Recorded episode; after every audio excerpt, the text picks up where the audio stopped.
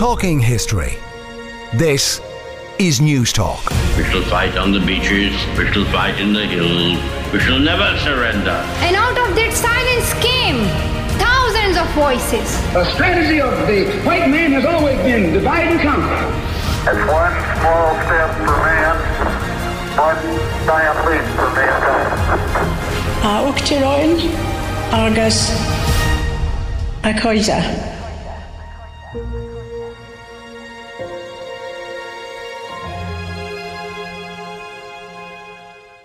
Good evening and welcome. We're talking history on News Talk 106 to 108 with me, Patrick Geoghegan. In tonight's show, we're looking at the life and death of Theobald Wolfe Tone on this, the 225th anniversary of the 1798 Rebellion, and we'll be debating his remarkable legacy. You can email us your thoughts and views, talkinghistory@newstalk.com, and we'd love to hear from you. Last week, we found out about the ending of the 100 Years' War and the role of Joan of Arc. We investigated the skullduggery and corruption in the Irish House of Commons in the 17th century, and explored the history of the Royal College of Surgeons. And if you want to listen back to this or to any of our older shows, just go to the News Talk app, powered by Go Loud, our website, newstalk.com, or wherever you download your podcasts. This year marks the 225th anniversary of the 1798 Rebellion and the capture, trial and death of Theobald Wolfe Tone. Considered the father of modern Irish republicanism, Tone enlisted the support of France in his attempt to create an independent Irish state, only for it to end in failure in 1798. However, through his writings and his actions, he inspired later generations of revolutionaries, including Patrick Pearse. And so in tonight's show, we want to reassess his life and remarkable legacy. And to help me do that, I'm delighted to welcome our panel of experts. Dr. Catriona Kennedy is a reader in the Department of History at the University of York, an expert on the Revolutionary and Napoleonic Wars. Her new book, Women, Politics and the Irish Public Sphere in the Age of Revolutions, will be published next year. Professor Thomas Bartlett is Emeritus Professor of Irish History at the University of Aberdeen. Among his many publications, he's the editor of The Life of Tone, as well as a biography of the United Irish leader. Dr. Sylvie Kleinman is a visiting research fellow in the Department of History, Trinity College Dublin, and is an expert on Tone's mission to France, his military career, and his travels in Europe. Last but by no means least, William Atkins is co-chairman of the Wolfe Tone 225 commemoration and is a descendant of Wolfe Tone. Well, you're all very welcome. And Tom, I might begin with you, and I might begin with a question of, you know, where Tone stands in this year, the 225th anniversary of the 1798 Rebellion and the 225th anniversary of his death. Yeah, it's a good question. I have to admit, I was relatively unaware that it was 225 years since Tone died. Bill Atkins had a role in this insofar as he was, as a relative or descendant of Tone, he was keen to sort of bring Tone to the forefront of historical discussion. So that, I think, has been very useful in bringing Tone to the attention of a wider public and to debate what exactly his achievements were, if any, I suppose. The thing that strikes me now and struck me 25 years ago when I compiled Tone's writings is that he was born in 1763 and he died in 1798, which means that he was, from first to last, an 18th century person. And it's important that the context in which he lived and died is brought to the forefront. 1763 was the date when the 7 Years' War ended. It meant that Britain controlled most of India, Canada, large numbers of the West Indies, present-day Burma, and various other places as well. It was the greatest empire that the world had ever seen. For someone like Tone, born into that period, 1763 on, this meant that there seemed to be huge opportunities for acquisition, for imperial gain, for territorial expansion, for making a living, prospering. And one of the things that strikes me looking back at Tone's life was just how much imperial adventure played in his formative years. In the 1780s, he made several proposals for British attacks on Spanish colonies in South America. He made proposals to liberate the slaves in the Spanish colonies. Now, none of these came to anything, but they reflect the way that the world seemed to have been turned upside down by the smashing British victories in the 7 Years' War. Tone was someone who from first to last. And we have to remember that even as he was about to embark in 1796 for an invasion of Ireland with a French fleet, he still cast his mind back to his programme for imperial adventures. And literally a few months before he died, he was talking about maybe enlisting in the East India Company and or perhaps even joining a French expeditionary force which would go to India. So faraway countries filled his imagination. We also have to remember that the late 18th century was a period when it was an age of discovery, with Captain Cook in the South Seas, the so-called discovery of Australia. All of this fired his imagination and set the pulse racing. And it's within that context that the events in France and the prospects, the implications of those events for Ireland have to be seen. And Sylvie, it's interesting that in this 225th anniversary, there really wasn't very much attention given. Now, we'll talk to Bill about, Bill organised this wonderful conference that took place in Belfast and Dublin. But apart from that, the only real attention given to Tone was the debate, the controversy over whether he was murdered by the British. And Paddy Cullivan had his play about the murder of Wolfe Tone. And there was a debate in the letters page of the Irish Times and on various media outlets. But it was centering on that issue rather than on what did 1798 represent or what was Tone's legacy. It was purely just the circumstances of his death. Well, there are two or three activities that were going on, and in fairness, people have been doing reenactment, which has been snowballing since 2018, and I'm far more aware of 1798 reenactment. Already had this on the horizon, and you had at local level events building up through the spring. Personally, I think there was too much. I was co-curator of a small exhibition in Paris at the Irish Cultural Centre, which opened on just so happened, the afternoon of the quarterfinal, the rugby match in October. Tom will remember in 1998, sporting events overlapping with major historical commemorations. But I think there was, understandably, for the West in Mayo, I was out in Ballina, there was a lot of emphasis on the French invasion and on the military aspects. And what I regret, and I've done a little bit of military reenactment, is I always used to say, well, can I read out a pamphlet? Can I stand on a soapbox, and read out Tom Paine's Rights of Man? So Bill Atkins had been planning the event around Tone for nearly 3 years, and he wanted much more of a broader focus. We also need to remember that we looked at the legacy of the United Irishmen. We looked at Tone's interaction with the United Irishmen, at their political vision. So our event really added an awful lot to it. The final thing is that many of us felt that the decade of centenaries had ahistorically overlooked what had so inspired the 1916 revolutionary generation, which was the revolutionary act of 1798, but also what their vision had been. And amongst that, Tone was obviously the most significant figure. Tom, that is a very interesting point. The whole attention given to the decade of centenaries, which is now drawn to an end, that 1912 to 1923 period, it did mean that any events from before 1900 kind of were neglected and ignored. And there probably wasn't that context to what happened in 1916 and afterwards. Well, I think that's absolutely right. We must remember that if you're looking for the roots of 1916, you need to go back to the 1790s.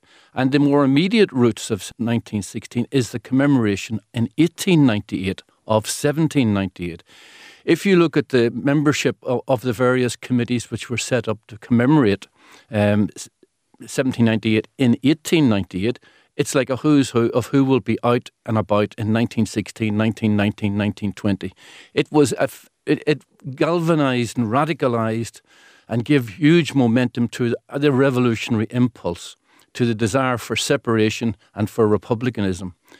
So given that 1916, the commemoration did tend to begin sort of on the 24th of April 1916, and there was very little spoken about what went before, whether it was the Young Irelanders or John Mitchell or the Fenians or whatever. It gave it a sort of something that came out of the blue.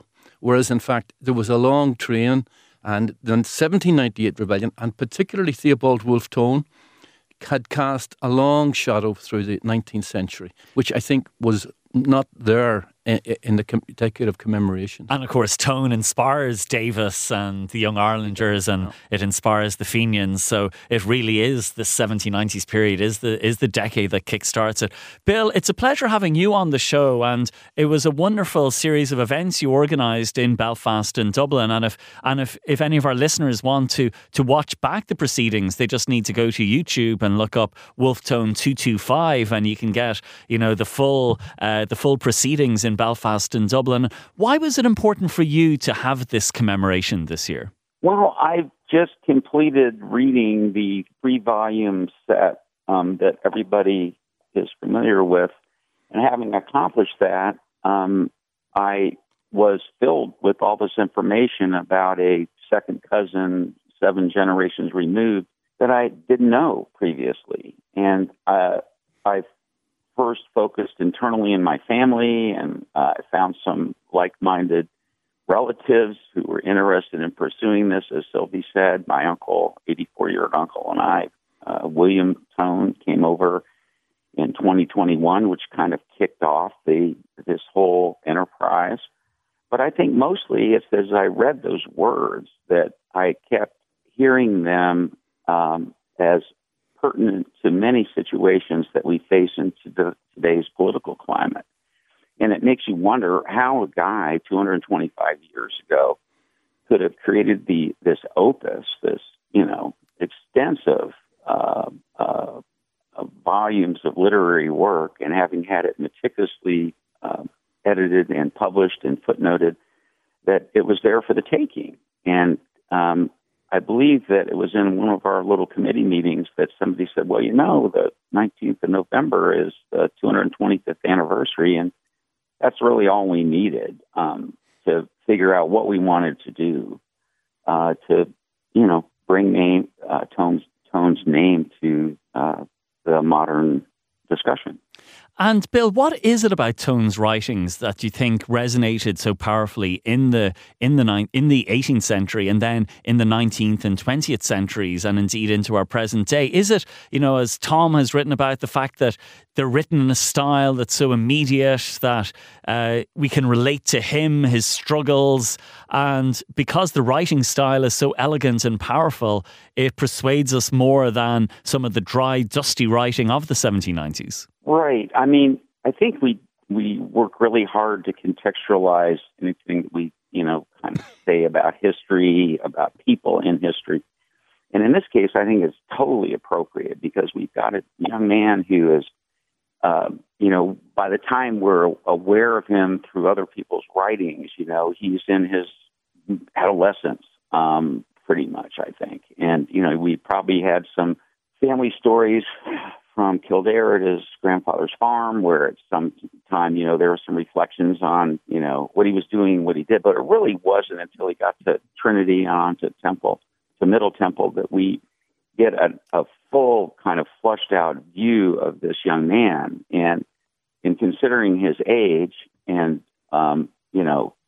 just comparing to what I accomplished at age 21, much less 36, you would think that this is a extremely possessed person who doesn't quite know what he's being possessed by. And I think Tom's comment about the imperialism is very appropriate. But I think you have to take it in the context of adolescent youth as well. And certainly the Spanish War pamphlet, his relationship with Russell and a couple bottles of claret. It could be viewed, I think, as him wanting to put the Union Jack on and go fight for Britain. But I think it could have been anybody, colors. Catriona, it is fascinating to explore those contradictions in Tone's beliefs, especially in those earlier years up to about 1790, the fact that he did want to go off and fight in the British Army in the American War of Independence, the fact that he had that scheme for setting up a British base on Hawaii, that he's been described as a frustrated imperialist in this. It could be put down to his youthful adventurism, but it's very different from the later Tone that we're familiar with. Yes, absolutely. I think that's something that has really preoccupied historians looking at Tone. So I suppose in the 1980s, in a kind of classic revisionist biography of Tone, Tom Dunn suggested in a really interesting reading that he was fundamentally a colonial outsider. So this idea that he was someone who wanted initially to forge his way within the framework of the British Empire and to exercise his ambitions within that framework, but because he was blocked or frustrated in doing so, that he then became an Irish Republican separatist. And I think there's still some value in that in that interpretation. I mean, we can see various moments in Tone's life, if his father had allowed him to join the British Army, or if that scheme for colonising the Sandwich Islands had been accepted, or if he had managed, you know, at one point he's in discussions with the Irish parliamentary Whigs about the possibility of getting a seat in Parliament. And that would have maybe set him on a different path, a less kind of radical path that he eventually embarks on. But as, you know, Tom was saying, we shouldn't necessarily see it as a paradox or a contradiction as such, because in some ways it's that spirit of military adventure that is driving him in his early years. That also, you know, is sort of driving him onwards when he eventually is negotiating this military alliance with France and embarking on that expedition to Ireland. So, you know, there is some consistency running through his career. And Sylvie, as the world was changing, so too did Tone. You know, listening to Catriona and what Tom had said before, there has been a tendency, because of Tone's adulated stature as some sort of Promethean figure and deliverer, and the cult which evolved, which is very much needs to be understood from a broad international 19th century nationalist romantic construct. You find very similar hero stories and monomyths constructed. Ireland is completely in an international mode. But all this deconstruction of Tone, if you look at the careers of Napoleon and the writings of Voltaire and Rousseau, I'm sure you're also going to find inconsistencies. I think often this deconstruction and wanting, you know, was his political language progressive or did he meander? It's very much a reaction to all the fuss about Tone.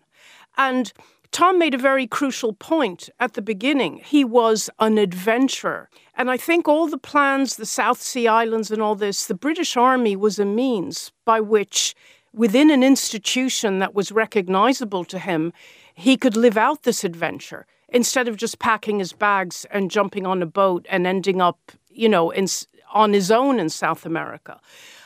So I think, and now at the moment, this year, there's a big debate about Ireland and empire that's growing as the debate on the monarchy in Britain is beginning to snowball. Catriona would be aware of this. And I think wanting to absolutely seek a clear, consistent path is a bit unfair.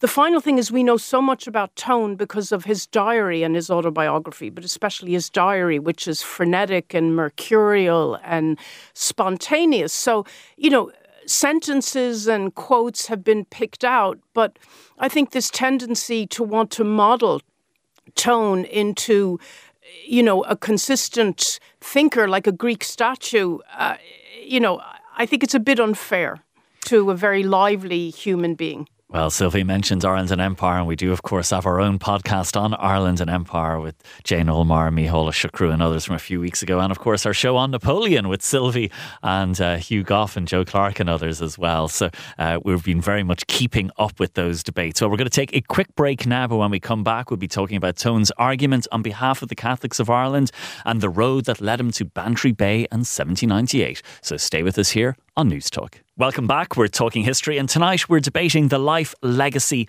and death of Theobald Wolfe Tone. I'm delighted to be joined by my panel of experts, Dr. Catriona Kennedy of the University of York, Professor Thomas Bartlett, Emeritus Professor of Irish History at the University of Aberdeen, Dr. Sylvie Kleinman of Trinity College Dublin, and Bill Atkins, co-chairman of the Wolfe Tone 225 commemoration. Tom, talk to us about the argument on behalf of the Catholics of Ireland, because this pamphlet, published in 1791, becomes the best-selling Irish pamphlet, I think, pretty much of all time, and it's written in such a persuasive way, in such a stylish way, that it pretty much sets it sets the tone for the 1790s. It sets the stage for what happens in terms of convincing Presbyterians that Catholics can be trusted. Well, this was the big problem for those who wanted parliamentary reform in Ireland. The big difficulty was that Catholics were the large majority, the vast majority, perhaps 75-80% of the population. So any attempt to bring the Catholics into the parliamentary system within the constitution, in the eyes of many Protestants, most Protestants and Presbyterians, this would inevitably mean to Catholic dominance and a Catholic ascendancy which would replace their political power. So that led to impasse. The reform couldn't go forward if it was only confined, parliamentary reform, if it was only confined to Protestants, because it would lack impact. If you include Catholics, Protestants would back away from it. Tone's pamphlet seeks to draw the lessons from the French Revolution for an Irish audience. And what he says, in effect, is, look at France. France was the most Catholic country in the world. France was the sword arm of the Pope, of the Vatican. And yet, French people, despite their Catholicism, were able to promulgate the rights of man, were able to dethrone the king, they were able to separate church from state. If the most Catholic country in the world, with the most Catholic Catholics, could achieve all these wonderful things, then perhaps a fresh look might be taken of Irish Catholics. If French Catholics could achieve these wondrous things, perhaps Irish Catholics were not entirely lost to liberty. Perhaps they could, in fact, embrace liberty and not behave always as sectarians, but as citizens alongside their Protestant colleagues and co-citizens and so on. This pamphlet was deftly written, really cleverly put together, and it has, as you've said, an enormous impact. It was even captured by Dublin Castle, or presumably bought by Dublin Castle, and sent to London to say, look at this, this is dangerous material. What is going on here? Because the last thing the British government wanted was a union of Catholic, Protestant and dissenter, demanding parliamentary reform, which, who knows what, would make the Irish Parliament almost impossible to control.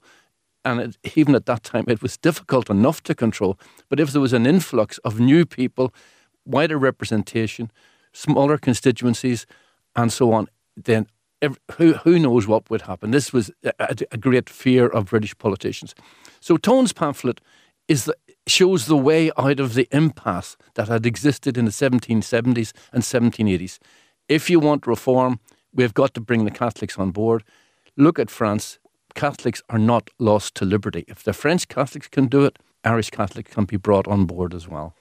And Catriona, you definitely see Tone becoming more radical in this period. The United Irishmen are founded and he gives it its name, and he's a crucial figure in the founding of the United Irishmen, and an organisation which itself goes through different transformations in the 1790s. But it is a radical road, which does result in Tone having to leave Ireland, and it leads him on that road to revolution.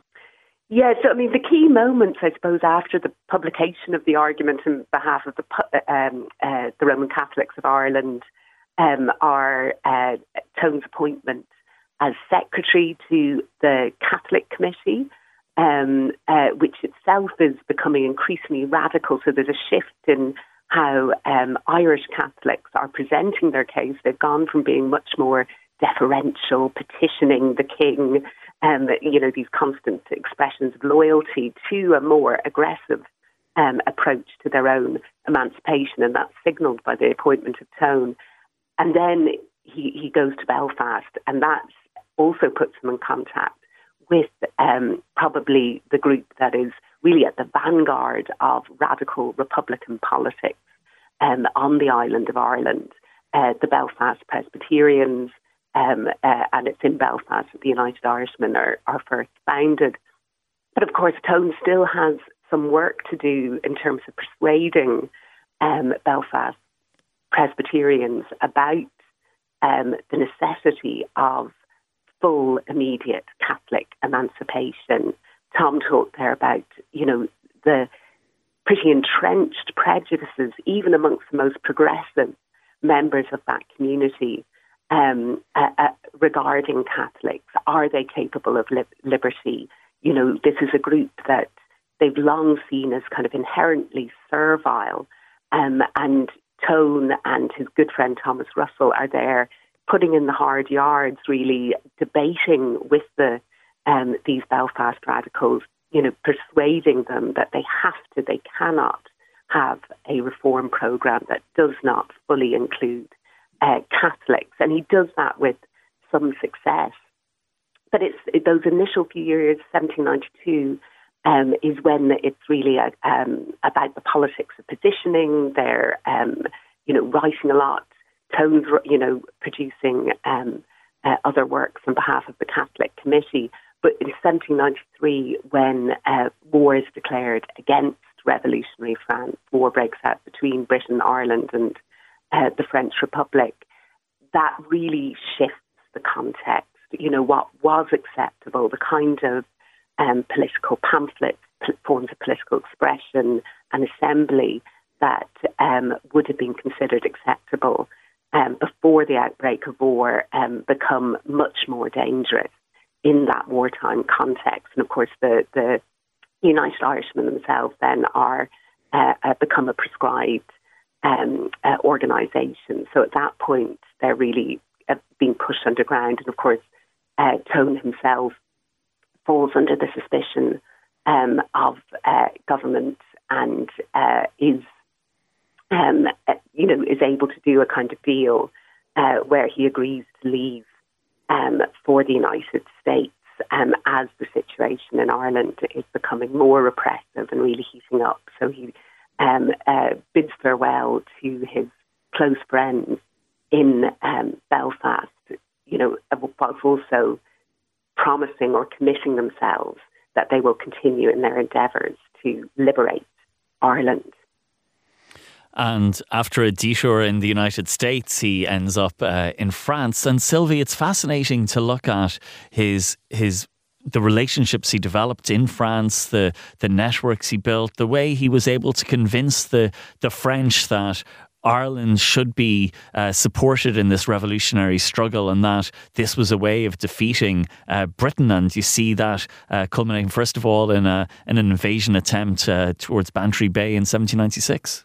One thing that stands out is that Tone kept an extremely detailed diary as a record of events, but also it's kind of like a personal debrief. And when editions of his complete works, I mean, Tom Bartlett has re-edited the whole thing for 1998. There are a huge amount of political pamphlets and writings. But in the 19th century and in the 1930s, there were very abridged editions that completely discarded all the political writings, even the argument on behalf of Catholics. It's quite extraordinary. And they only edited and published the autobiography written in France, which is relatively brief, and the section of the diary beginning when he lands in France in February 96. So you have a running narrative, a very frenetic one written to the moment, and you also have adventure. And as Declan Kybert wrote, we know how the story ends. We know that it ends with the French deciding to commit men and means and launching initially the Bantry Bay invasion. So when I started my PhD research, you know, Marianne Elliott had written already wonderful books. There had been books written, and Christopher Woods was completing. I helped him on the final volume, volume 3 of Tone's writings, which Bill alluded to.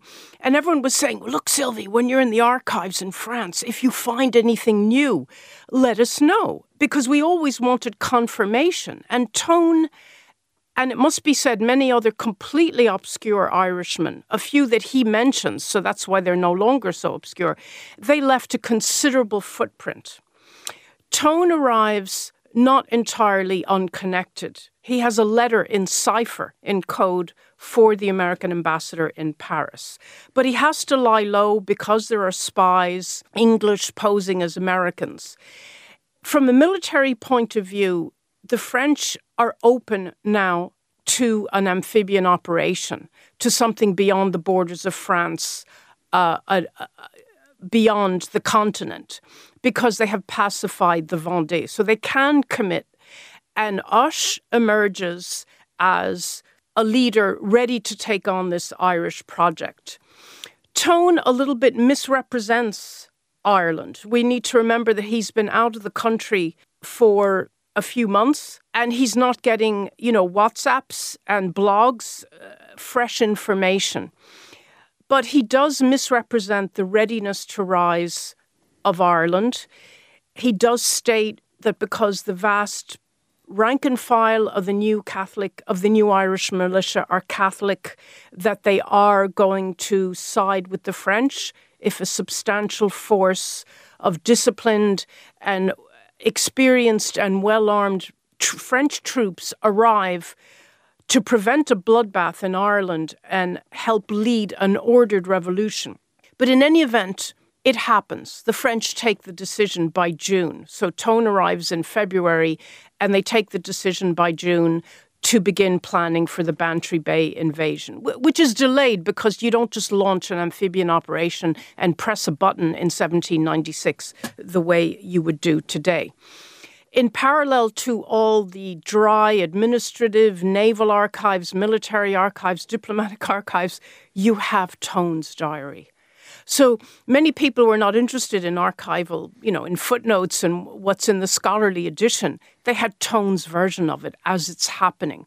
So all of this, you can understand, creates an extraordinary reader experience, and yet it's grounded in history because the French do arrive off the coast of Ireland, December 96, and that's going to provoke in Ireland a reaction and the beginning of disarmament and a total crumbling, which will lead to the rising in May 98 without the French. And Sylvie, it is extraordinary, as you say, that we have Tone's day-by-day journal for this entire period. And it's an incredible psychological insight into a man under incredible pressure. Some days his spirits are up, some days he's down, some days he's annoyed with the French, sometimes, some days he's admiring them. And he never knows day by day whether they're going to be able to land and proceed with their invasion, if the weather gets better, or whether a British Navy will trap them and blow them all to bits. The late 18th century was the period of what we now call self-writing or life-writing. So there were innumerable women's diaries that were never published, or their letters to their female friends, because for women that was a way to express yourself and create a sphere. But you also have many, many examples of men writing memoirs, autobiographies, diaries, and the human is beginning to be at the center of their own existence. They're charting their own life. You'd know yourself, Daniel O'Connell decides to marry the woman he loves. She doesn't have a dowry and he couldn't give a hoot. He'd taken his decision. That's my path in life. It's also an age where emotionalism, sensibility, you see it in paintings. You have male writers writing about female emotion. It impregnates every level of life. But Tone, on top of that, also puts that into the passion of his mission that he wants to accomplish. We mustn't forget ambition and vanity comes out in the diary. He even teases himself. He says, there's quite a bit of vanity in my diary today. Tom, Tone also had a great flair for the telling soundbite, the memorable soundbite, and he ends his account saying that this was the closest English escape since the Spanish Armada, and of course that becomes the great quote that historians and writers use in their accounts, and it's how people remember it. But it would have been close perhaps if they'd managed to land, but it could also quite as easily have backfired completely and they could have been all blown to bits. It could have. I belong to a minority who feel that even had the French got ashore at Bantry Bay, even had they captured Cork, which was quite possible that they could have done, even had they marched on Dublin and taken the city, and with the Crown forces in disarray and in retreat, I still think that Britain would have had to reinvade and reoccupy Ireland, so that the United Irish project would have come to nothing, except it would have brought about a second invasion of Ireland. My reasoning is that Ireland was important to Britain in a way that, for example, the American colonies were not. The important colonies for Britain were the West Indian colonies. They assumed that the American experiment would collapse, so there really was not much need to go any further about it. So that Britain would have demanded, there would have been a demand that Britain reinvade Ireland and chase the French out. What would have happened, I think, is that at the ensuing peace treaty, say in 1802, the French would have abandoned Ireland, and in return for certain West Indian islands, Martinique, Guadeloupe, Jamaica perhaps, in order to, but Britain could not give up. And of course, you know, that is ignored. There's sort of a what might have happened had the French landed. But I honestly cannot see any way in which it would have had a happy ending with a with an Irish Republic set up, and everything being peaceful and no problem about that whatsoever. And then following Bantry Bay, the British are forewarned, and you have a whole series of repressive measures to try and terrify the population into submission. In one way, helps provoke a reaction in 1798, and the 1798 Rebellion then, which breaks out in the summer of that year, it has much, I suppose, even less chance of success than if Bantry Bay had succeeded. And Wolfe Tone is following this from France, and he sets off then in the final stages. Yeah, he learns of the May 23rd outbreak of the rebellion in and around Dublin. He learns of that some weeks later. In other words, he wasn't actually au fait with what was going on in Ireland. As Sylvie points out, he was out of touch with events in Ireland. He learns of the capture of United Irishmen the previous few months earlier, the capture of Lord Edward Fitzgerald, the Shears brothers, and the whole roundup of the others in Oliver Bond's house and so on. He finds himself really stuck what to do, and he decides that he must go back. And again, you can work out what he's doing, because this is a gambler's throw. Does he think that his presence will ignite a second rising?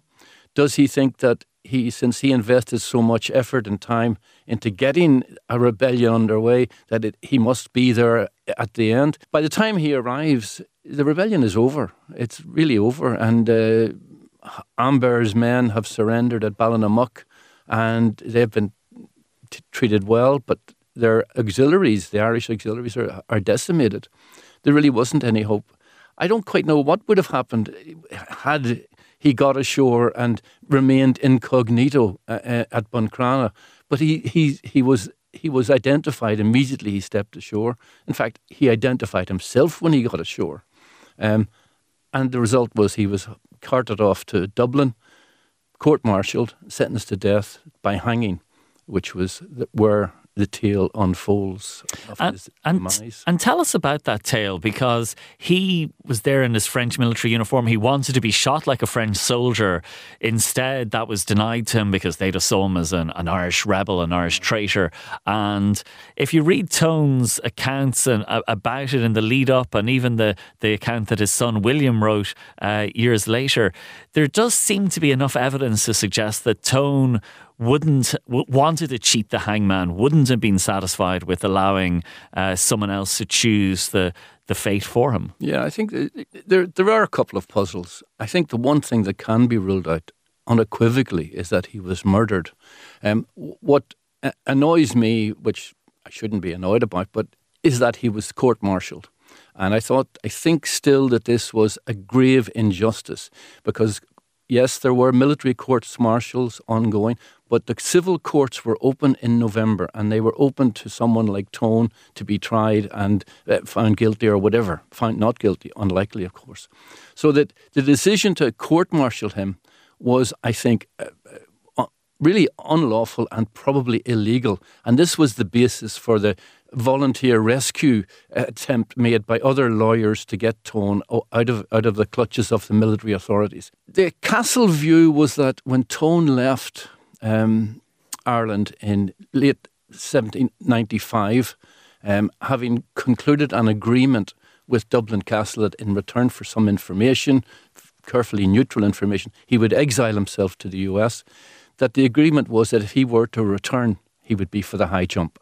And that was brought forward as a reason why he could not be allowed neither diplomatic immunity or the uniform of the French soldier. It was all by the way. The agreement was, if you return, you will be executed. You will be liable for execution. Hence the trial and then sentenced by hanging.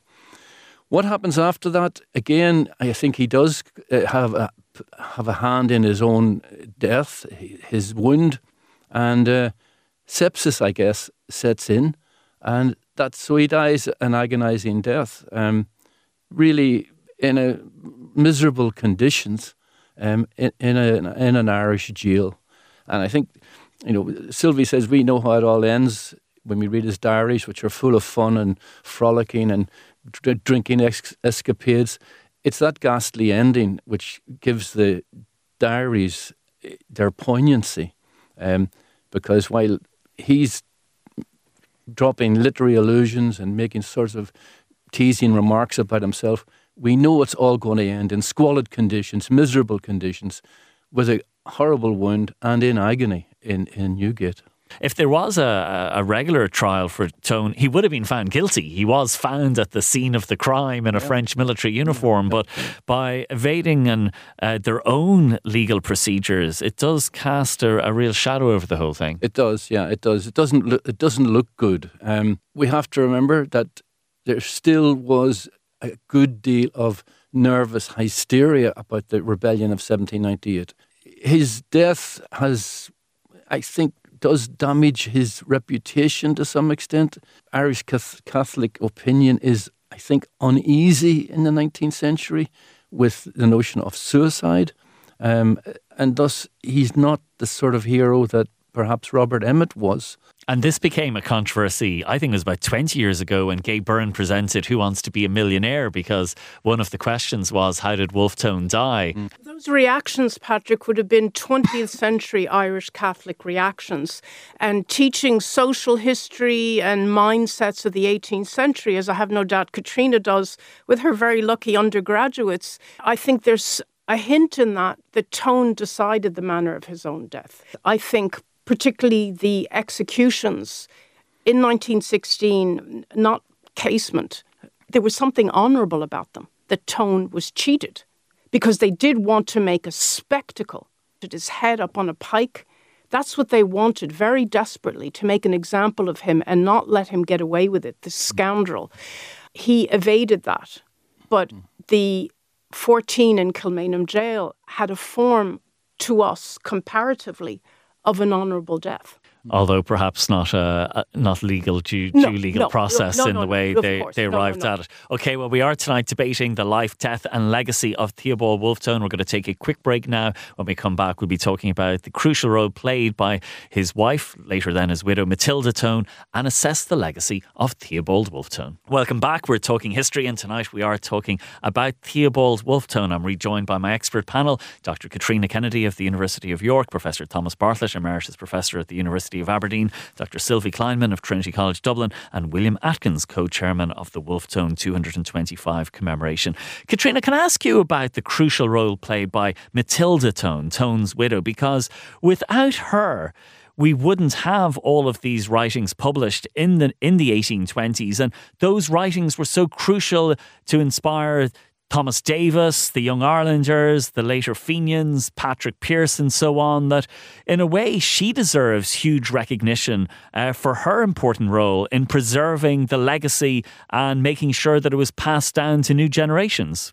Yes, absolutely. You know, the publication of the journals and memoir in 1826, which are have been collated and edited by Matilda with her son William, is absolutely essential to his legacy. And we've been hearing about, you know, just what a charismatic figure Tone emerges as from these pages. So Matilda Tone does a lot of work to reunite the kind of scattered journals. So she goes to the US to bring together the documents that she had with those that had been preserved by other United Irishmen and brought to the States. So she unites those and then, yes, goes on to publish them. And in many respects, we've been talking a bit about the kind of 18th century ideas of republicanism. And in preserving Tone's memory, Matilda Tone is really fulfilling this role of the Republican widow. So this is very much looking back to classical Greece and Rome, this idea that for these virtuous Greek and Roman women, the highest honour, you know, that they would look to the death of their husbands or sons in the service of the Republic, not as something to be regretted, but something that they would actively applaud and that they would then do everything in their power to guard their husband's memory, to promote that memory rather than to lament their loss. And you can see in what Matilda's doing in this period in the early 19th century, again thinking forward to the to 1916 and the revolutionary decade in the 20th century, that she's setting a template that the widows of 1916, you know, people like Kathleen Clarke or Lily Connolly and so on, that they go on to pursue a similar role, that the loss of their husbands, it in some ways gives them an authority to emerge as public figures, to emerge as the custodians of their memory, and often to take on a slightly more political role in that sense. So Matilda Tone herself, she's been in Paris when she hears the news of Tone's death, and then in 1816 will cross the Atlantic to the United States, where she spends the rest of her life. But she's in very close contact with United Irish exiles there, and she also becomes a kind of object of pilgrimage for various Irish nationalists. Thomas Davis, the Young Irelander, begins a correspondence with her in the late 1830s, early 1840s. And together, you know, at Matilda Tone's behest, he erects the gravestone at Bodenstown to commemorate Wolfe Tone. And of course, Bodenstown will then go on to become this major site of pilgrimage for Irish nationalists. So throughout the 50 years that after her husband's death, Matilda Tone is engaged consistently with trying to promote and guard his memory. And Catriona, you could almost tell the history of modern Ireland through those Bodenstown speeches. You have a Sinn Féin one and a Fianna Fáil one every year, where they look at some aspect, whether of Irish or international events, and link it in with Tone. And it's a reflection about the world of today and how you can adapt Tone for whatever argument is being made. Mm. Yes, and I think that speaks in some ways to the different tones that, you know, can be drawn on, you know, whether you see him as primarily a Republican separatist, whether its legacy was primarily an endorsement of armed revolution in the service of the Republic, or was it a vision of a non-sectarian Republic? You could also say that, or he's also being championed as a social radical. You know, one of his famous lines is in praise of the men of no property. So the kind of labourers, the ordinary working people. So you could see him being embraced in that light by a more socialist tradition. But I know Sylvie has, you know, suggested that perhaps Bodenstown today favours certain in the way that it, the site is configured might favour certain interpretations of tone over others. Bill, I might leave the final word to you in a question about the legacy and the lasting legacy of tone, because in Ireland today there are discussions about a possible unification and what that might mean, but also about what it means to be an Irish republic, and it's something that Tone wrestled with in the 1790s and perhaps hasn't been really reflected on very much since then. So I think there probably is much in the writings and the ideas of Tone that would help perhaps not speak to us, but could perhaps help influence us or guide us as we consider some of these things today. Indeed, Patrick. I would point most kind of readily at the fact that cross-generationally, Tone and Pearse maybe are two bookends, and that we look at them as people who knew they were going to fail, but they proceeded on their course knowing that if their cause was honorable, that it would be taken up by the next generation. And so this kind of messaging through the ages, now the band, the Wolfe Tone, is going to retire. We're all going to have to take over the legacy management role in some way to make sure that the clarion call of his Republican separatist message isn't misinterpreted in a way that creates political division in a modern day context, because certainly his message is about unification of Irish men, women, people, children, all under the banner of Irishmen. And so it's hard to dispute. His words were really clear. And I think if we just stick to that, and we're also referring to a gentleman whose choice of words are reflective of some of the seminal human and civil rights activists that we're all familiar with. And it might very well be that his ability to pull on Paine and Voltaire and on taking selective things from his British enemies is to put together a cogent ideology that can be acted on, and to do it in a way that it can be communicated in a narrative like nobody else could. Tone's words meant something. At the end of the day, his legacy will define itself through the words, his actions, and his person. Well, I think there's lots for us to think about with that lovely reflection there, Bill. My thanks to my wonderful panel of experts for bringing the life, legacy and world of Wolfe Tone to us tonight. Dr. Catriona Kennedy of the University of York, Professor Thomas Bartlett of the University of Aberdeen, Dr. Sylvie Kleinman of Trinity College Dublin, and William Atkins, Bill Atkins, the co-chairman of the Wolfe Tone 225 commemoration and a relative of Theobald Wolfe Tone. Well, that does bring us to the end of another edition of Talking History. My thanks to my producer Mairead O'Sullivan and to Peter Malloy on sound. We've got more debate and discussion next week, so hope you can join us then. We've been Talking History. Good night.